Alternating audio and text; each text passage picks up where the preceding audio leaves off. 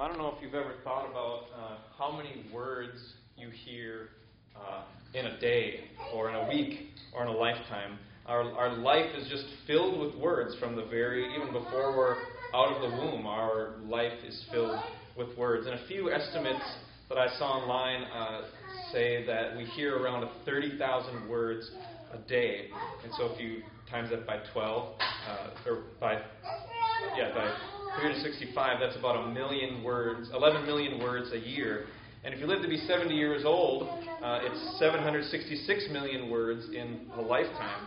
And, or maybe you're married to someone or have kids that talk a lot more, so maybe that would go up. Uh, but uh, where do all these words come from? If we think about everything that speaks to us or everything that has words in our life, you know, we listen to the radio or we listen to um, music online, or we're reading websites, or reading the news, or listening to the news online, or we have family and friends and coworkers and neighbors, and the person checking you out at the grocery store, or the person you called for tech support, or your doctor you call to make an appointment, and then you talk to someone on the phone, and then you hear words um, from your doctor, and uh, movies and TV and podcasts, radio, music. All these things are words that we hear, and we're listening all the time. Uh, an article on the University of Missouri's website said uh, listening is the communication skill most of us use the most frequently. Various studies stress the importance of listening as a communication skill. A typical study points out that many of us spend 70 to 80 percent of our waking hours in some form of communication. Of that time, we spend about 9 percent writing, 16 percent reading, 30 percent speaking, and 45 percent listening. Studies also confirm that most of us are poor and inefficient listeners. And so 45% of our time in communication is spent listening, and yet we're not that good of listeners a lot of times. And uh, then you may wonder, how, well, how many words? I'm hearing all these words a day, you know, 30,000 words. How many am I absorbing? One claim is that we remember between 17 and 25% of what we hear. And so we hear a lot, but we don't absorb a lot, and we often don't listen well to what we're hearing. And so think about yourself. What did you hear this week?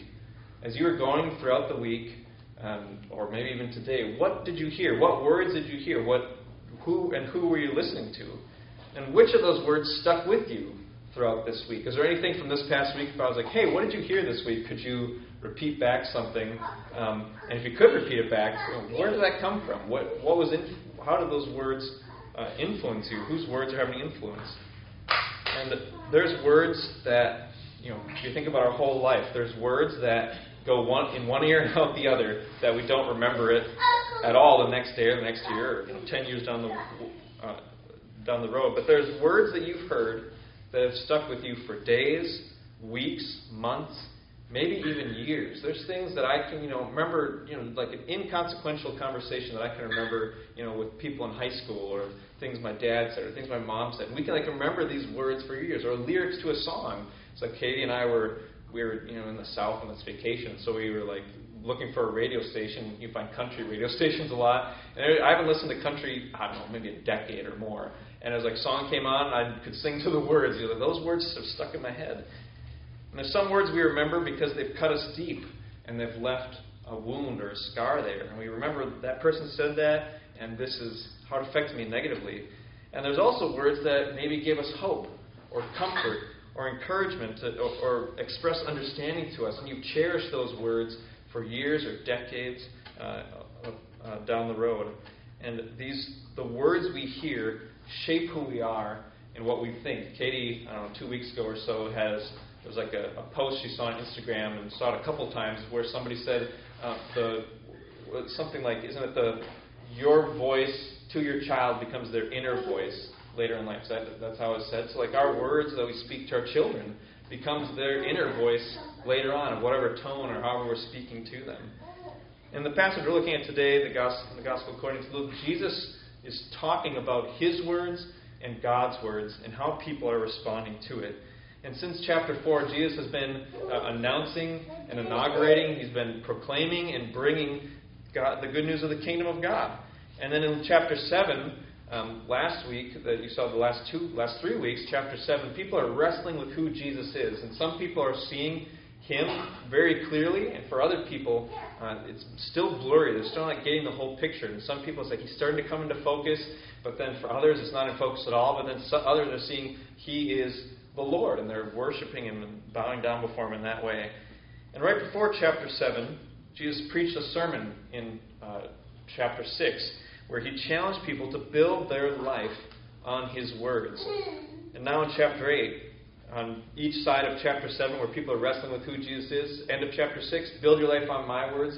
And now in chapter 8, he starts talking about how people are responding to his words. And so on either side of that, it's like, okay, who is Jesus? How are we responding to him? What are we doing with his words? And this teaching is often called the parable of the sower, but really the sower doesn't really have a major role in the story. It's just like he's just getting the seed out, and what Jesus does is analyze the four soils. It's really the parable of the four soils and how people are responding to Jesus. And the receptivity of the soils to the seed of God's word is the focus. And so Jesus gives this teaching. It's both an exhortation hey, you need to pay attention to this and do this, and a warning. This is what can get in the way of you responding to God's word and the consequences of it. And the theme of for each of us this morning is what am I doing with what God says? When you're listening this morning, um, hopefully what I'm saying is something from God. And so, what are you doing with what I'm saying? What do you, when you read your Bible on your own, what are you doing with what God is saying? And if you feel the Spirit saying something to you, uh, what are you doing with that, with what God is saying? How do you typically respond? Uh, the word here is used nine times in this passage, telling us that the theme and focus is about hearing and responding to God's word. And it's not so much about whether we hear it in the sense that you know, sound waves enter, or you know we're reading it. If you're reading it out loud, that we're hearing it, or you're just reading it to yourself and you're you're hearing it. But it's what we do with what we've heard. What's the quality of our hearing? How do we respond? Does it change us? Do we do anything different as a result of what we've read or what we've heard? Or does it go one in one ear and out the other? Or do we get excited about, oh, I just heard something and I'm excited about it, but then we don't follow through on it and it doesn't do anything in our lives? And on either side of Jesus' teaching, uh, Luke presents us with these groups of people who have responded to Jesus' word, to Jesus, and they're bookends. And the first bookend in verses 1 through 3 summarizes Jesus' ministry. It says, you know, Jesus is going throughout these towns and cities, and he's both proclaiming and bringing uh, the good news of the kingdom of God. And so on the one side, he, there's words. He's proclaiming it. The kingdom of God is here. It's coming. And then also he's bringing it. So he's demonstrating with his deeds. There's words and deeds to what Jesus is doing. And he's proclaiming and bringing that it. And we summarize this in our mission statement of showing and telling. He's both uh, bringing it and he's proclaiming it, showing and telling it. And it's he's telling people and showing people what does it look like when God is king? The kingdom of God. That means it's God's kingdom. What does it look like when God's rule and reign break into and invade our world, our lives, our community, our town? And Luke also lists uh, who's accompanying Jesus in those first three verses on this kingdom mission. The 12 apostles are with him. He named them apostles back in chapter 6. He called them up to himself, said, These 12, I'm appointing you as my official representatives uh, and authoritative witnesses. And then it says there's also these women following him, and there's three named specifically Mary Magdalene, Joanna, and Susanna. And Luke is the only gospel writer to name women this early. All the gospels have women uh, later, like at the foot of the cross while Jesus is dying, or going and visiting the tomb, or being the first ones to witness his resurrection. But Luke names them very early. And uh, Mary Magdalene, in fact, is named here and she's named as a witness to uh, the Jesus' death and resurrection. She goes and sees where he's buried in his tomb, and she's the first person to see him alive after he's resurrected. And many of these women start following Jesus in Galilee, and then when Jesus makes his final trip up to Jerusalem, they come from Galilee, Galilee to Jerusalem and follow him there and keep following him. And so, including women in such a prominent position like this is uh, actually uh, unheard of. It was very unique in that world. And in fact, in the Jewish culture, a lot of people talk about this how women weren't seen as reliable witnesses. And you see this in Luke that the women come and say, Jesus was alive, and they think it's an idle tale. Like, ah, like he can't be alive. And so, including them like this shows kind of the historical reliability of this. Like, we're going to put women in here because they were there. We're not going to screen them out and say, you know, we're going to polish this up for people in the culture to accept it easily, more easily. And they're put in this position of both as followers and as witnesses, and they're primary characters. And Luke specifically names three of them, but says there's a whole bunch of other ones that had been uh, had demons cast out of them or had heal of in, infirmities. And Mary Magdalene says had seven demons cast out of her. And Jesus' ministry of release and restoration had touched their lives. He made a difference in their lives, and now they've given their life to Him. And it says he, they're supporting His mission um, out of their own means. Like these are, so some of these women had money, and so this is an example of rich people responding humbly to Jesus. That it's uh, people who are poor in spirit, and they are in gratitude funding this mission and following Jesus. And we see the 12 apostles have a wide variety of backgrounds. We saw that in chapter 6. Like there's different occupations, different political leanings, and but they're all following Jesus. And these women also have different backgrounds. I mean, there's Mary Magdalene who had seven demons, and then there's um, uh, Joanna who's the wife of this uh, official in the government. And then we're not told much more about Susanna. But they have different backgrounds. It doesn't matter your gender or your background. What matters is responding to Jesus and saying, I'm going to commit to Him in faith and obedience and devotion. And we see that they're all with Him. Being with Jesus is the essence of discipleship. That if we are disciples of Jesus, it's now Jesus has given His Spirit, and now He is with us. When we're together, Jesus is uh, we're God's temple. God, Jesus is with us. That's what it means to be a disciple, is to be with Jesus. And then the second bookend at the end of it also emphasizes responding to Jesus. In verses 19 through 21, Jesus is teaching, he's continuing to teach in this house, but there's this big crowd, and his mother and brothers come and they want to see him, and somebody says, Hey, your mother and brothers are here, and Jesus takes the opportunity to teach people a lesson. He says, My mother and my brothers are those who hear the word of God and do it. And Jesus isn't rejecting uh, his the family he grew up with, but he's showing us where our priority should be. Our primary primary family is other people who have heard God's word and do it. Our primary family is other followers of Jesus. And you'll have parents, siblings, and other relatives uh, who hear God's word and don't do it. And Jesus is saying that you are less of a family with them than you are with other people who are obeying God's word, who are following Jesus. Those who don't obey God's word may even reject you for doing so. You may have family members are like, you know, they're just kind of you know, super religious or they take God a little too seriously and they kind of don't agree with your lifestyle choices or the things that you do. They may ridicule you, make fun of make fun of you. And some of you have perhaps lived this rea- with this reality where you found your church family a place of comfort and security because your uh, family you grew up with isn't accepting your beliefs and they're not walking in the same way that you're walking. And often we can treat our church family as kind of our less real family. Like, you know, I have my church family, but, you know, that's a little less real than our family we grew up with. And we can treat our church family as optional. We can see our church uh, family as a family we are somehow less committed to and less responsible to than the family we grew up with. And we may say something like, you know, I need to do what's best for my family.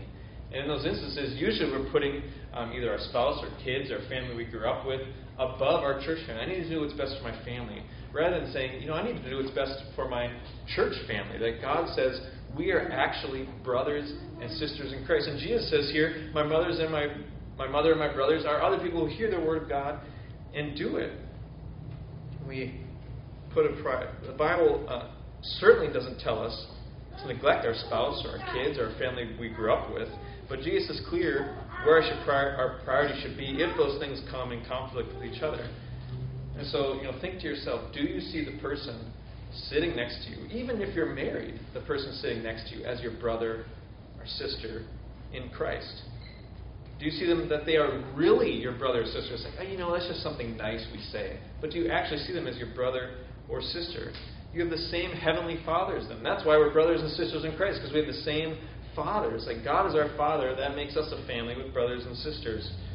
That's what makes us family. So do you see other believers as your mother or father in Christ. The Apostle Paul said he was a father to Timothy, even though they weren't related bio- biologically. So, where do you see your primary place of belonging? Who's your family? Where do you feel most at home? Where do you feel you really belong? And Jesus puts the priority on the family of God above any other family relations. And when we see the church as our primary primary family, it helps us obey God's word when it's difficult because like you know, I might not get the greatest response by obeying God in this situation, or my family may not understand me, but it's like, but I still have this community around me. This is my primary family. People are hearing the Word of God and doing it. And so these two bookends of this passage are about the community of people responding in faith and obedience to what Jesus says. And so now look at the parable of the soils with those two bookends on either side of it. Uh, Jesus says, uh, Luke says, when a great crowd had gathered from various towns, uh, Jesus started teaching them. He taught them with parables. And we may think of parables kind of similar to a, a sermon illustration. Like if I said, you know, this is kind of, if I'm giving you an idea or a concept, and I'm like, you know, I'm going to, it's kind of like this. Then I give you a little story or a little um, object lesson from life or something that is kind of making that idea or concept more clear. That, that's not what a parable is. Uh, the word parable comes from two Greek words um, para, which means uh, next to, and bala, which means to set, throw, or cast, or put. And so when they're combined with the word parable, it means something that's set or put next to or alongside something else. That's what a parable is. It's a saying, teaching, or story that is put alongside something else. And in Jesus' parables, he is setting a saying, a teaching, or a story alongside his mission to proclaim and bring the kingdom of God. Jesus sets parables alongside what he's doing and what is happening and saying, This is what's actually happening. You see what's going on here? Now, let me tell you a parable that helps interpret and explain what is happening there. It's not like, you know, okay, you guys I need to teach you about the Trinity, you know, and there's a whole bunch of really bad illustrations of that, of what the Trinity is. But, you know, the Trinity is kind of like a three leaf clover, you know, it's one clover but three things. It's like that's an illustration. That's not what Jesus is doing. He's not trying to explain uh, like theological idea. He's trying to explain this is what I'm doing and this is what's happening, and this parable is used to interpret and explain what is going on around us. And this, in this case, Jesus sets the story of the four soils alongside how people are responding to the kingdom of God that he's proclaiming and bringing. And certain elements of the parable correspond to reality. They're, they're symbolic, but not every element is symbolic. It's not like, well, you know, what are the what are the birds, or you know, what is this? You know, I guess the birds are actually the image for uh, the devil, but it's like not every single element is uh, symbolic of something. It's just whichever elements are uh, become important and they correspond to reality. And so we see in this parable that the seed corresponds to God's word, word of God, and the four soils correspond to people and their different responses to that word. And so this parable is explaining the different responses to Jesus. And if you're one of the people in the first century reading this, I mean, Luke said, I want to write this that you may have certainty about what you've been taught. Um, it's like, why didn't more people respond to what Jesus was saying? Like, we feel it burning in our hearts. Like, this seems so, feels so real to us. Are we off base here that we have responded to and are following Jesus, but we have all these other people who aren't? And something like this is like, you know, this is explaining why people are responding in different ways, why some people rejected it, why some people hate you, why some people started off well but then fell away. And Jesus is explaining what's happening in reality. And the disciples, they don't get the parable at first and they ask Jesus what it means. And he says something which may sound a bit strange at first. In verse 10, he says, To you it has been given to know the secrets of the kingdom of God, but for others they're in parables, so that seeing they may not see, and hearing they may not understand. And so, is Jesus trying to keep the kingdom of God a secret? Is he trying to, to only kind of whisper in certain people's ears and for certain people to um, get on the in the in crowd? Well, it doesn't make any sense with what we've seen in verse 1 and what we've seen throughout his ministry. He says he's going through cities and villages proclaiming and bringing the good news of the kingdom of God. And so he's not trying to keep the kingdom of God a secret. And the word secrets you know, is the Greek word mysterion, which sounds like our English word mystery, but it doesn't mean uh, when, it talk, when the Bible talks about the mystery of the kingdom of God or things like that, it isn't talking about well, this is like a conundrum we just can't solve, or it's like a puzzle or a, like a riddle we can't understand. It's just kind of a mystery how that works. You know, when people sometimes say like, you know, they work in mysterious ways. It's like, you know, it's not something that's like this is kind of weird. We just can't figure out. It's a mystery, but it, it's talking about something that was once hidden but has now been revealed. A mystery in the Bible is something that was once hidden but has now been revealed. And so, what was hidden about the kingdom of God that is now being revealed by and through Jesus? Well, many people thought, we've talked about before, how people thought the kingdom of God was going to come in power and in glory. That the Messiah was going to come, he's going to boot out the Roman Empire, boot out any of the nations that are uh, oppressing them at that time. It's going to be power and glory. He's going to set up the, the throne of David. He's going to reign from Jerusalem. And Israel will once again be uh, the place where uh, Israel is in control of it. Uh, the, the Jewish people are in control of it. But Jesus knows that he will first suffer and then enter his glory.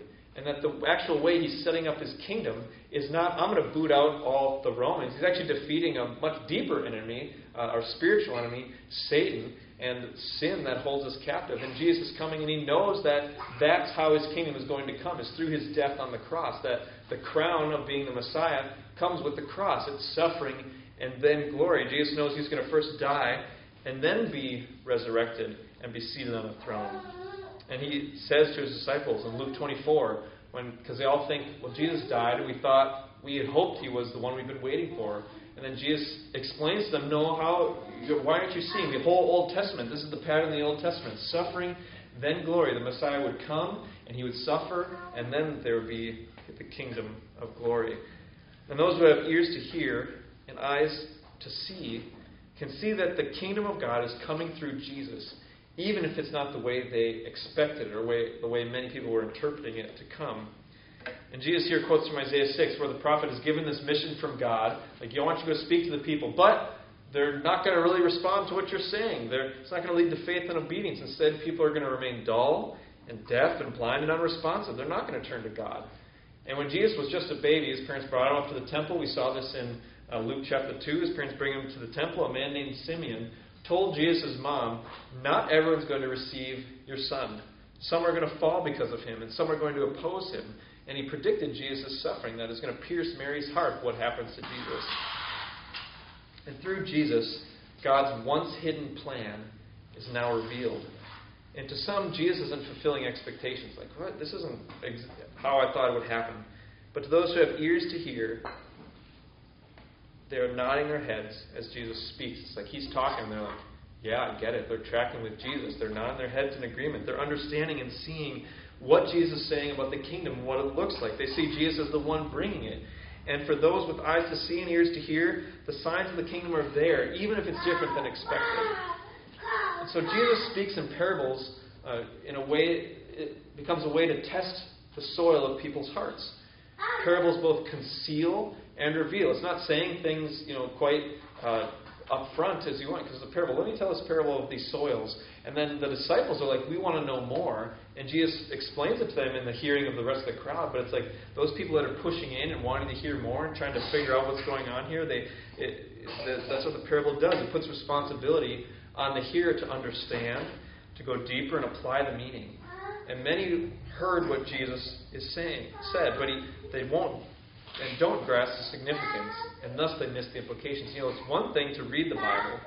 And there's tons of non believing Bible scholars that read the Bible, but the significance of it is lost on them. They don't feel it in their heart. They don't get what it's saying. It's like they are looking at it as a uh, not as a word from God. And Jesus is talking about how people are responding to Him. And so the question is, do you have ears to hear and eyes to see what God is doing? Many in Jesus' day said they wanted the kingdom of God. But they, what they really wanted was their own kingdom, their own version of it. Because when the kingdom of God came, they rejected it or missed it. They wanted their own personal version of the kingdom. And John the Baptist was struggling with this in chapter 7. That he thought Jesus was the Messiah, the king who was going to come and set up God's kingdom. But now he's sitting in prison wondering uh, Jesus, are you the one to come, or should we expect somebody else? And what he thought the kingdom of God would be, and what his situation is, doesn't go together. Like, I thought the kingdom of God was this that the Messiah is going to come, and all these corrupt leaders are going to get booted out, including Herod. Uh, but now I'm sitting in prison for preaching God's word under Herod, and nothing's happening, Jesus. Why am I still in prison? I was preaching God's word, preparing the way of the Lord, but now I'm still stuck here. And we often miss what Jesus is doing in our lives mm-hmm. and around us because we want Him to give us our kingdom and not His. Mm-hmm. And we can consider what do your prayers sound like? What do you ask for? What's the kingdom that you're asking Jesus to build in your life and around you? Is it His or is it yours? And the Lord's Prayer is a great prayer to pray. It reminds us of who God is and who we are. Our Father who art in heaven. I'm He's my Father. I'm His child. Uh, and then we pray, Hallowed be your name. I want your glory and your name to be what's known. And then your kingdom come, your will be done on earth as, as it is in heaven. It's about His kingdom and His will, not asking Him to do our will and build our life into what we want it to be. And so Jesus groups people's responses to Him into four types of soil. And in doing so, He tells us the greatest obstacles and threats to following Him. And if you were, you know, if I was to say, hey, I want you to quickly write down what are the greatest threats to your faith? What are the greatest obstacles to you walking with Jesus tomorrow and next week and the rest of your life? What do you think is going to get in the way of that? What are the greatest enemies against your obedience to God's word? What are the ba- biggest barriers to salvation for people to come to saving faith? Well, Jesus tells us here what those barriers and obstacles and threats are to our faith. And so the first type of soil has a hard heart. The word doesn't penetrate it at all. The seed of the word falls on hard ground, and Satan takes it away before it does anything. And in 2 Corinthians 4, the Apostle Paul says, And even if our gospel is veiled, it is veiled to those who are perishing. In their case, the God of this world, referring to Satan, has blinded the minds of the unbelievers to keep them from seeing the light of the gospel of the glory of Christ, who is the image of God. And the result of this hard heart that doesn't see the, the gospel or the glory of Christ in the gospel is that it, uh, Jesus says that they do not believe and thus aren't saved. And Satan's tactics of lies and temptation blind us from even wanting God's rule and reign in our life. And so that's the first enemy. The second type of soil hears the word of God and initially receives it with joy, but then when the time of testing comes, they fall away. And time of testing refers to opposition to our faith or hostility to our faith, of people um, rejecting us or what we believe. Uh, it's you know, would be called persecution the most extreme form. And it means the person believed until it became hard to believe because of our pressure. It's like they were believing when it was easy and sounding good, maybe when they're with all the other people excited about Jesus, but then when they got away from that, it became harder to believe because now, oh, in my workplace, with my neighbors, with my family, they're not liking what I'm believing or they're not liking what I stand for. And you know, some of the hot topics today are um, Christian, Christianity's sexual ethics are uh, very much opposed, and you can be called, you know, a, a bigot or a hater if you hold to the Bible's view of sexuality. And so this person has shallow and superficial faith. They, hear the re- they fear the rejection, hostility, and opposition of the world. And Jesus says they have no root, it's shallow soil. And the barrier to following Jesus for this soil is what others think or what others will do in response to them following Jesus. And if you're feeling like, I, in my mind, these soils are about a pattern, a lifelong pattern. So it's not like, you know, today I was the second soil, you know, tomorrow I'm the fourth soil, you know, the next day I'm the third soil. These are describing a lifelong pattern of like, this person never gets saved. This person just cares about the things of the world. But this person is the good soil. It's about a lifelong trajectory and pattern. But I think we also can say, okay, I'm, I am following Jesus, but I know I get tripped up at times. What are the things that trip us up? It's these two things. First, it's the uh, people opposing our faith, and second, it's the cares of the world. And so we can ask ourselves, uh, do I care more about having the world's acceptance than God's? Do I fear other people's rejection, ridicule, or criticism more than fearing God? And perhaps we don't do what God says in order to belong, to be liked, to be accepted, or be respected. And instead of holding on to what God says, we're holding on to what other people say about us, or what other people think about us, or what other people will do. And we don't want to bear the consequences from the world for following Jesus. Jesus in John 15, 16 says, The world is going to hate you because they've hated me. So if you love me, the world will hate you. And are we going to keep our faith kind of closed in so nobody knows about it so that the world will love us? Or will we let it be seen by the way we live and what we talk about? The third type of soil hears the word of God, but then faith is choked out by the cares and riches and pleasures of life. This again is a response that doesn't last. The, the pursuit of the things of this world becomes a higher priority than God. That these are weeds that choke out a response to God's word. And if you are this soil or have t- times where you struggle with this, your barrier to following Jesus in that moment or on that day, or whenever it is, is what this world offers you. You get more wrapped up with money and things than following God. It's like, oh, I got to take care of my house. I got to take care of my car. Oh, I'd like to get a better car. Oh, I got bills I need to pay, and I've got uh, my yard I need to maintain. And it's like, well, I got stuff in my job, and like, oh, I'm hoping to get, you know, be able to save money to do this or have retirement. And those, the cares of the world and the interest in the riches and the pleasures of life uh, take us off course. And it's not that you know money is bad. But the Bible clearly says the love of money. You can't have two masters. Or the love of stuff, of getting things, having nice things, or whatever things of the world are, that we're trying to pursue. And Jesus, uh, there's a reason he warns about money so much and says it's hard for a rich person to enter the kingdom of God. It's because, well, they've got all this stuff they're worrying about and seeking. And someone who doesn't have money has already realized, I'm very needy and I'm very messed up, and so I need God. But riches and the things of the world uh, distract us. And we may chase those things, pursue them, prioritize them, value them, desire them. And most of those things aren't bad in and of themselves. But it's when we love it or chase it or pursue it or desire it or prioritize it above God, above doing what God says. Like, you know, I want to be generous. I know He says to be generous, but I'm going to keep this for myself. Or, or you know, whether it's our time or our money or whatever it is, let those, those cares choke out God's word. Let the pursuit of money and pleasure and things uh, push the pursuit of God and His kingdom out of our lives. And lastly, the fourth type of soil hears the word of God, then holds it fast in their heart, and bears fruit with patience and endurance. This is good soil. This is a heart that is soft and responsive to God's word. They do not fall away when opposition comes, but endure it. They don't let the cares, riches, and pleasures of this life choke out their faith. And so there's four types of soils. One that responds to God's word rightly. And this isn't to say that okay, uh, one quarter of pe- only one quarter of people will respond to you know, God's word. It's not making like you know uh, uh, uh proportions like that, but that's because that's not the point. The point is about why people are responding differently. How do we explain why you know we've responded to the gospel, but this other person I've told the gospel, or my family members or friends, they aren't responding to it. Why aren't they? As our farmer sows, he sows the same seed everywhere, but not all of it comes up. So, I, my summary for a big idea for this passage is this align what you do with what God says. Align what you do with what God says.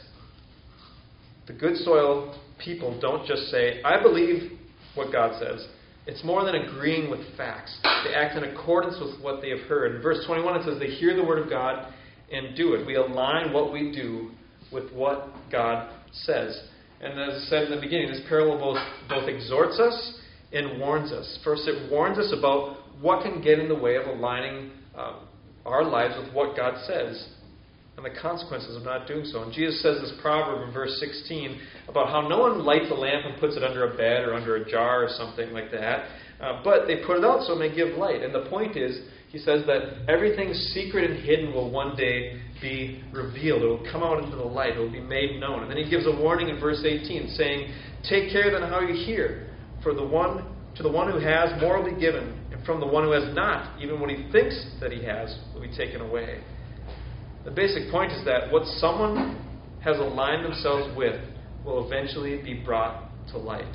And those who have aligned themselves with God's Word will receive more. But those who have aligned themselves with the world, desiring the world's good opinions, the world's stuff, will have even that taken away. Like, I've aligned myself with the world, and I've got people's opinions, I've got the world's stuff, but even that is going to be taken away. What they think they have will be taken away from them. This parable also exhorts us to take our response to God's word seriously. Jesus is pushing us toward self reflection and self examination. What am I doing with what God says? Am I aligning what I do with what He says? Or am I aligning what I do with something else? We need to align what we do with what, what God says. We may ask, okay, well, what does God say? And I think it's much broader than just commands. What Jesus is doing here is He's What's he proclaiming? He's proclaiming and bringing the good news of the kingdom. And so, in summary, what, what is Jesus sowing? He's sowing the gospel. And so we bring our life in alignment with what the gospel says, what God says in the gospel. And so we can you can align what you do with what God says is true, know, specifically what he says is true about himself, what he says is true about us.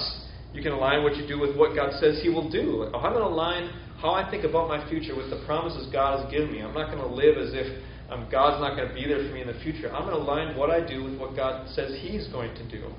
We can also align what we do with what God says to do, and that would be the commands. But there's the gospel, and there's our uh, obedience to Jesus and a response to the gospel. And so we can, Jesus is sowing the gospel. That's what we need to align our lives with. And difficulty in, li- in aligning what we do with God, what God says, is not a you know, modern problem. It's a very ancient problem. Adam and Eve in the Garden of Eden uh, they had a, a, tree, the tree of knowledge of good and evil. And that tree, God said, don't eat from that, uh, or you will die. And that tree every day reminded them who's in charge here? God is. He has the knowledge of good and evil. He tells us what good and evil is. He tells us what's good and what's bad. And it also says this is the consequences of not wanting God to be in charge. But the serpent comes, the, Satan in the form of a serpent comes and talks to him and says, you know what, God's word it's not really going to, isn't he kind of holding out on you? Can you really trust him? Like, you're not actually going to die like he said. And so they had a choice. Am I going to align what I do with what God has said? Or am I align what I do with what this serpent is saying? And they decided we don't want God in charge, and that's expressed by not by doing what God said not to do. They align themselves with something else. Israel, too, was called to obey God's word. They're given the Ten Commandments. They're given this covenant in Mount Sinai through Moses. And it's supposed to be we're going to be a light to the nations. We're going to be God's royal priesthood, a kingdom of priests that we're showing the world what it looks like to live for God. This is God's kingdom on earth. But they also fell out of alignment with what God said. And the prophets came and they're, you can think of prophets, their whole desire and job is we want to bring God's people back into alignment with God's word. You guys, you're, you're off base here. You're out of alignment. Like, this is what we're supposed to be doing. Get back into alignment with God. But Israel didn't listen. Then we come to Jesus. Jesus was always aligned with what God said. In fact, uh, John chapter 1 says, uh, the word he is the word of god that and then john 1.14 the word became flesh and dwelt among us jesus is god's word who became flesh Jesus is the embodiment of God's Word. If we want to know uh, what God says is true about Himself, not only about Himself, but about humanity, because Jesus is fully God, fully man, perfectly, we look to Jesus, the Word of God. If we want to know what God says He will do, what His promises are, but if we can believe them, we can look at Jesus, because He is the Word of God in human form. If we want to know uh, what we should do, we can look to Jesus, because Jesus perfectly uh, lived what a human in obedience to God um, should live like. It's God's word in human form. And so, what does it look like to align our life with what God says? Look at Jesus. Jesus is God's word in the flesh, God's commands, God's promises, God's revelation of Himself. And the written word uh, in our Bibles reveals what God is like. And the living word also reveals what God is like in human form. And so ultimately, we're aligning ourselves with Jesus. Align what you do with what God says. Well, God's word is Jesus, that we're aligning ourselves with Him. And so think back to the soils. What are you most concerned about in life? Are you most concerned with what others think of you? Are you most concerned with how much you have? Or are you most concerned with doing what God says. And so, some scenarios. Does God come into the picture when you make decisions about money? Does God come into the picture when you make decisions about time? Does God come into the picture when you think about the future? Does God come into the picture uh, in how you treat people? Are you, in all those situations, are you aligning yourself with what God says when money decisions, time decisions, future decisions, how you're treating people, or you're you aligning it with something else? Are your behaviors uh, in these areas aligned with what God says? What determines your action? Is it the opinions of others? Is it the pursuit of worldly cares, riches, and pleasures? The only way to live in alignment with reality, with what's true, is to align ourselves with what God says. Otherwise, we're living a lie. And Jesus in this passage shows well, how do you know if you're a child of God? You know, what does it mean to be part of His family? It's if you do what the Father says. How do you know if you're a part of Jesus' kingdom? It's if you do what the king says. And uh, as I said before, this isn't about like, okay, I've got to be perfect. Like every single thing in my life is aligned with what God says. But it's about the pattern of our lives. Is our pattern one of making the effort to align what we do with what God says? Or is our pattern more aligning ourselves with what people think of us and what we have or want to have? And the thing is, we all fall short. None of us perfectly aligns ourselves with what God says. We're all failing at this at some level. And, and sin is both doing what God says not to do and not doing what God says to do. The sins of commission, doing what God says not to do, and omission, not doing what God says we should do. And there's no way we do this perfectly. And the good news is that Jesus, the Word of God, became flesh and He died in our, in our place so we can be forgiven. And one of the major points that God makes in His Word is that all of us sin and fall short of aligning ourselves with what God says, and we need forgiveness. Forgiveness. And God's Word doesn't only say, this is what you need to do, but it says, this is what God has done and will do and is doing in your life. And so we align ourselves with that. God takes care of our sin problem. Jesus shows us God's plan and promise for us that all who turn to Him will be washed clean of their sin. God's Word all points to the good news about Jesus Christ. And the main point of this passage isn't about uh, sharing our faith, evangelism. He's talking about what's our response to God's Word. But as we just think about, okay, well, if I have God's Word, therefore I'm a sower, and I'm sowing the seed of that Word in my life, um, what is the sower responsible for? They only have one responsibility, which is to sow the seed and they don't have responsibility for the soils and the quality of the soil, the type of soil, or how someone's going to listen. The seed will do its work if it lands on the right soil, on the good soil. And so when it comes to us talking to others about Jesus, our responsibility is just to sow the seed and to see what happens, what God does.